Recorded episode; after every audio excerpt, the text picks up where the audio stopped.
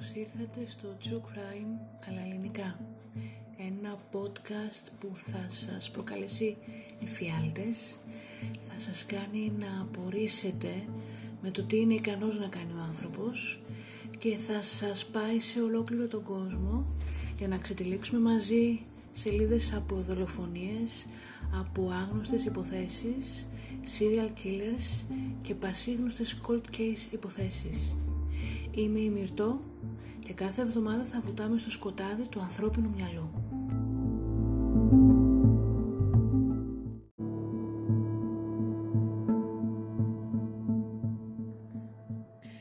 «4 Απριλίου του 2015 στην μικρή κοινότητα του Ιρόντο στην Βιοριτζίνια της Αμερικής. Ο 59χρονος Τσάρλι Τέιλορ πέφτει νεκρός στον καναπέ του βουτυγμένος σε απίστευτη ποσότητα αίματος μετά από μια σκληρή και θανατηφόρα επίθεση που δέχεται με 31 μαχαιριές. Ο δολοφόνος του δεν προσπαθεί να κρυφτεί και δεν προσπαθεί να ξεφύγει. Στην πραγματικότητα ο δολοφόνος δεν θα μετανιώσει ποτέ για το έγκλημά του λέγοντας αργότερα στην αστυνομία πως πλέον νιώθει ελεύθερος. Μάλιστα θα καυχηθεί λίγα λεπτά μόλις μετά την δολοφονία στα κοινωνικά μέσα δικτύωσης με τον πιο ποταπό και αειδιαστικό τρόπο. Για τους αστυνομικούς όμως δεν είναι μυστήριο το ποιος δολοφόνησε τον Τσάρλι Τέιλορ. Είναι η νύφη του Τσάρλι, η Αμάντα Τέιλορ, η λεγόμενη The Selfie Killer.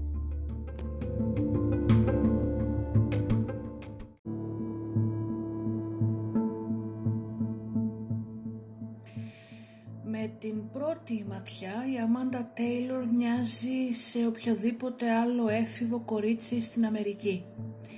Piercings, τατουάζ και ατελείωτες selfies στα κοινωνικά μέσα δικτύωσης. Στο Λύκειο θα γνωρίσει τον Ρεξ, με τον οποίο θα γίνουν γρήγορα χώριστοι και θα παντρευτούν μόλις στην ηλικία των 19 ετών. Το ζευγάρι θα δεθεί λόγω του κοινού τους φετίχ για φόνους, αίμα και σπλατεριές. Η Αμάντα μάλιστα φαντασιωνόταν να γίνει κατά σειροή δολοφόνος και συχνά εξομολογείται στον Ρεξ για το πόσο πολύ θέλει να μετατρέψει την φαντασίωσή της αυτή σε πραγματικότητα. Ο Ρεξ κατά την διάρκεια της παιδικής του ηλικίας γνώρισε τα ναρκωτικά από τον πατέρα του, από τον Τσάρλι Τέιλορ. Καθώς μεγάλωνε, η σοβαρότητα του εθισμού του στα οπιοειδή αυξάνεται και δεν μπορεί να σταματήσει αυτή την αρρωστημένη του συνήθεια ανεξάρτητα από το πόσες φορές η Αμάντα τον παρακαλεί να πάει σε κάποια κλινική απεξάρτησης. Τελικά το ζευγάρι χωρίζει λόγω της ανικανότητας του Ρεξ να κόψει τα ναρκωτικά και έτσι ο Ρεξ μετακομίζει πίσω στο, πίσω στο σπίτι του πατέρα του. Τον Αύγουστο του 2014 όμως η ζωή της Αμάντα θα αλλάξει για πάντα όταν μάθει πως ο Ρεξ αυτοκτόνησε από απαγχωνισμό στο επόστεγο του σπιτιού του πατέρα του. Σύμφωνα με τη μητέρα της, την Μαράντα Λάιτ, η Αμάντα ήταν συγκλονισμένη και διαλυμένη από εκείνη την ημέρα και αλλάζει τελείως μετά την αυτοκτονία του αποξενωμένου συζύγου της χωρίς ποτέ όμως να δείξει θλίψη, χωρίς ποτέ να κλάψει. Το πρόσωπό της ήταν απλά παγωμένο και τα μάτια της κενά. Η Αμάντα ισχυρίζεται ότι ο Τσάρλι διευκόλυνε και επέτρεπε τον συνεχή εθισμό στα ναρκωτικά του Ρεξ παρέχοντάς του συνεχώς οπιοειδή. Τον κατηγορεί για τον θάνατο του Ρεξ και θέλει να εκδικηθεί τον θάνατό του σκοτώνοντας τον ίδιο τον πατέρα του. Ήθελα απλά να νιώσει τον πόνο που ένιωσα αυτό είναι ό,τι πιο ζωντανό έχω νιώσει από τότε που πέθανε ο Ρεξ.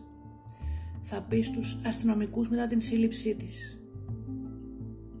Οκτώ μήνες μετά τον θάνατο του συζύγου της, η Αμάντα αποφασίζει πως ήρθε η ώρα να πάρει την εκδίκησή της και ζητάει την βοήθεια του φίλου της, του Σον Μπολ. Ο Σον, παρότι φίλος της Αμάντα, έχει ανεκπλήρωτα αισθήματα για αυτήν.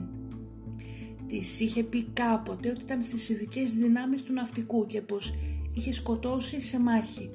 Στην πραγματικότητα όμως, ο Σον είναι απλώς ένας ντροπαλός άντρας που ερωτεύτηκε την Αμάντα και ένας άντρας ο οποίος θα έκανε οτιδήποτε για να την εντυπωσιάσει.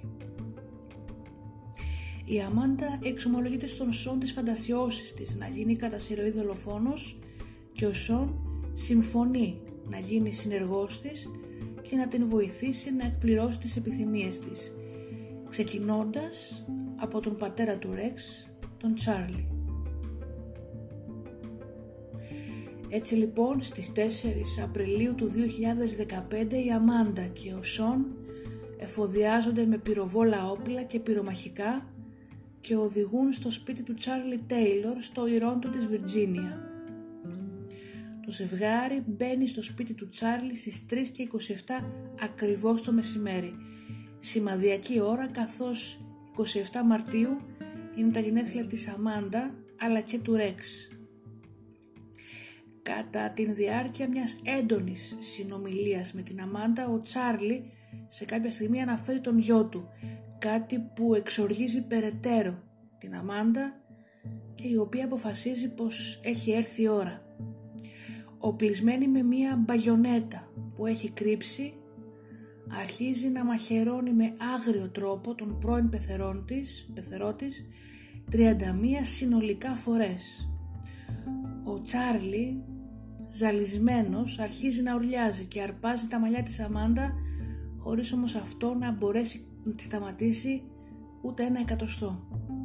Ο Σον τότε βρίσκει ευκαιρία και χτυπάει επανειλημμένα τον Τσάρλι στο κεφάλι με ένα μεταλλικό μοχλό για τα λάστιχα των αυτοκινήτων που είχε κρύψει στο παντελόνι του μέχρι τη στιγμή που του δίνει το τελευταίο μοιραίο χτύπημα. Το πτώμα του Τσάρλι πέφτει άχαρα πάνω στον καναπέ με το καρό μπλε που κάμισό του να είναι βουτυγμένο στα αίματα. Εκείνη τη στιγμή η Αμάντα ξέρει πως πλέον έχει καταφέρει να εκδικηθεί τον θάνατο του Ρέξ. Όμως το να το ξέρει μόνο αυτή και ο Σον δεν έχει νόημα. Πρέπει να το μάθουν όλοι. Έτσι με το άψυχο και μέσα στα αίματα πτώμα του Τσάρλι στον καναπέ σαν φόντο η Αμάντα σηκώνει περήφανη την μπαγιονέτα η οποία ακόμα στάζει από το αίμα του 59χρονου και τραβάει μια σέλφι. Την δημοσιεύει στον λογαριασμό της στο Instagram και την στέλνει επίσης και σε μια γυναίκα η οποία έχει ένα blog για true crime. Μια γυναίκα της οποίας το όνομα δεν έχει γίνει ποτέ γνωστό για λόγους προστασίας και ασφάλειας, ζητώντας από αυτή την γυναίκα να δημοσιεύσει άμεσα την φωτογραφία αυτή στο blog της. Η γυναίκα βέβαια αρνείται και τρομαγμένη αποφασίζει να ενημερώσει αμέσως τις αστυνομικές αρχές. Καθ' όλη τη διάρκεια της δολοφονίας του Τσάρλι θα καλέσει την blogger πολλές φορές η Αμάντα μέσα από κινητά τηλέφωνα μιας χρήσης. Μετά την δολοφονία του Τσάρλι, η Αμάντα και ο Σον φεύγουν από το σπίτι του, γεμίζουν βενζίνη το αμάξι τους, οπλίζονται με πυρομαχικά και ξεκινούν να οδηγούν προς τη Βόρεια Καρολίνα. Όσο οδηγεί η Αμάντα, τραβάει άλλη μία σέλφι με το περίστροφο στην αγκαλιά της και γράφει στο Instagram την λεζάντα. Εντάξει, ήρθε εκείνη η ώρα. Θα πάω να βρω τον άντρα μου στην κόλαση για να βρω επιτέλους ηρεμία.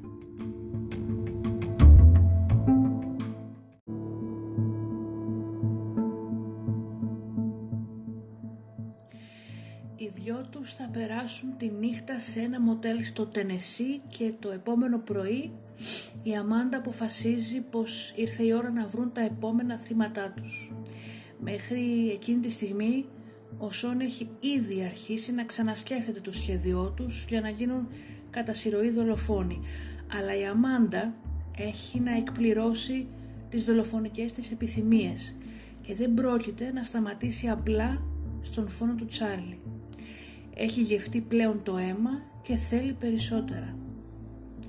Η Αμάντα σταματάει το αμάξι σε ένα προσωρινό πάρκινγκ που ονομάζεται Blue Ridge Parkway. Εντοπίζει δύο νέες γυναίκες και αποφασίζει ότι θα είναι τα επόμενα θύματά τους.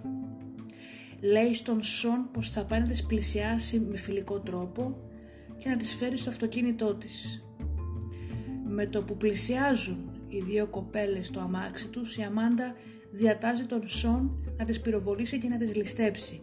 Την τελευταία στιγμή όμως αυτός αρνείται. Από εκείνη τη στιγμή ο συνεργός της Αμάντα γίνεται πλέον εχθρός της. Θέλω να ξέρεις πριν πεθάνεις ότι σε χρησιμοποίησα για τα όπλα και το αυτοκίνητό σου και ελπίζω να πεθάνεις, λέει στον Σον πριν τον πυροβολήσει στο πρόσωπο και τον αφήσει εμόφερτο για να πεθάνει στην άκρη του δρόμου. Τραβάει άλλη μία σέλφι με τον Σον, το δεύτερο θύμα της στον φόντο, μπαίνει στο αμάξι και φεύγει με μεγάλη ταχύτητα καθώς οδηγεί ψάχνοντας το επόμενο θύμα της, καλεί την blogger και τη ζητάει συμβουλές. Ήταν θέμα ζωής και θανάτου και έλεγε ότι θα σκοτώσει περισσότερους αθώους ανθρώπους. Κάτι μέσα μου έσπασε και ένιωσα σαν να μπορούσα να της μιλήσω. Αν μπορούσα να σώσω μια ζωή θα αξίζει τον κόπο, είπε η blogger αργότερα στους αστυνομικούς. Χωρίς όμως να το γνωρίζει η Αμάντα, οι αρχές ήδη την παρακολουθούσαν μέσω κλειστού κυκλώματος, μέσω ε, καμερών κλειστού κυκλώματος παρακολούθησης από βενζινάδικα στα οποία είχαν σταματήσει, αλλά και χάρη στις πληροφορίες που τους είχε δώσει η blogger. Έτσι η αστυνομία την βρίσκει, την σταματάει στον δρόμο και την συλλαμβάνει, ενώ είναι ακόμα στο τηλέφωνο στη γραμμή με την ανώνυμη γυναίκα blogger. Μάλιστα η Αμάντα αργότερα θα παραπονεθεί στην αστυνομία για τη σύλληψή της λέγοντας το εξής «Δεν μου έδωσαν ούτε χρόνο να βάλω το αυτοκίνητο στην νεκρά ή να βγάλω καν τη ζώνη ασφαλείας μου, απλά με τράβηξαν». Αργότερα μάλιστα αποκαλύφθηκε πως η Αμάντα είχε προσπαθήσει να επικοινωνήσει με την τρομοκρατική οργάνωση ISIS στα μέσα κοινωνικής δικτύωσης πριν από τη σύλληψή της, χωρίς όμως να λάβει καμία απάντηση.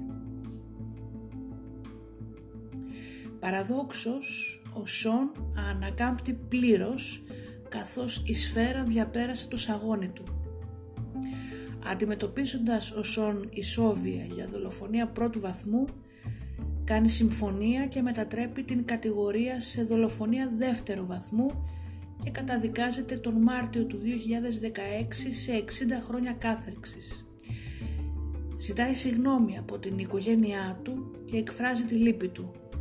Δεν μπορώ να τονίσω αρκετές φορές για το πόσο, πόσες πολλές τύψεις έχω για αυτό που έκανα.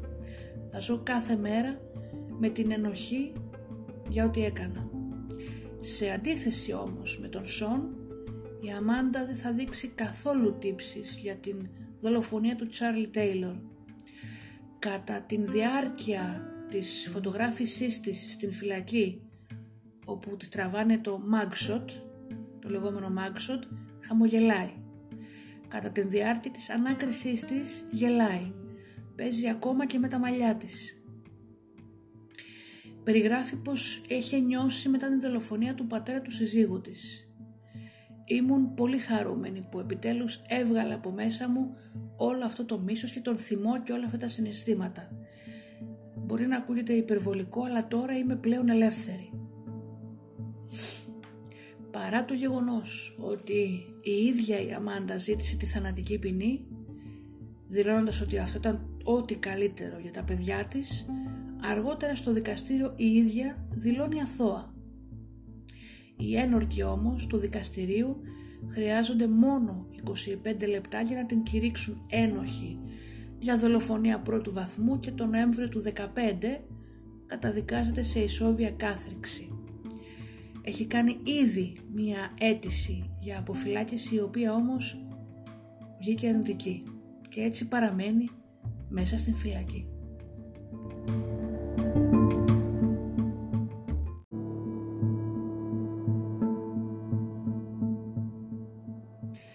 Χάρη στην ανώνυμη blogger τελικά η Αμάντα δεν κατάφερε να ζήσει την φαντασιωσή της και να πάρει την ζωή και άλλων αθώων. Σας ευχαριστώ που και απόψε με ακούσατε έστω και με λίγο κρύωμα. Να είστε καλά και θα τα πούμε στο επόμενο επεισόδιο.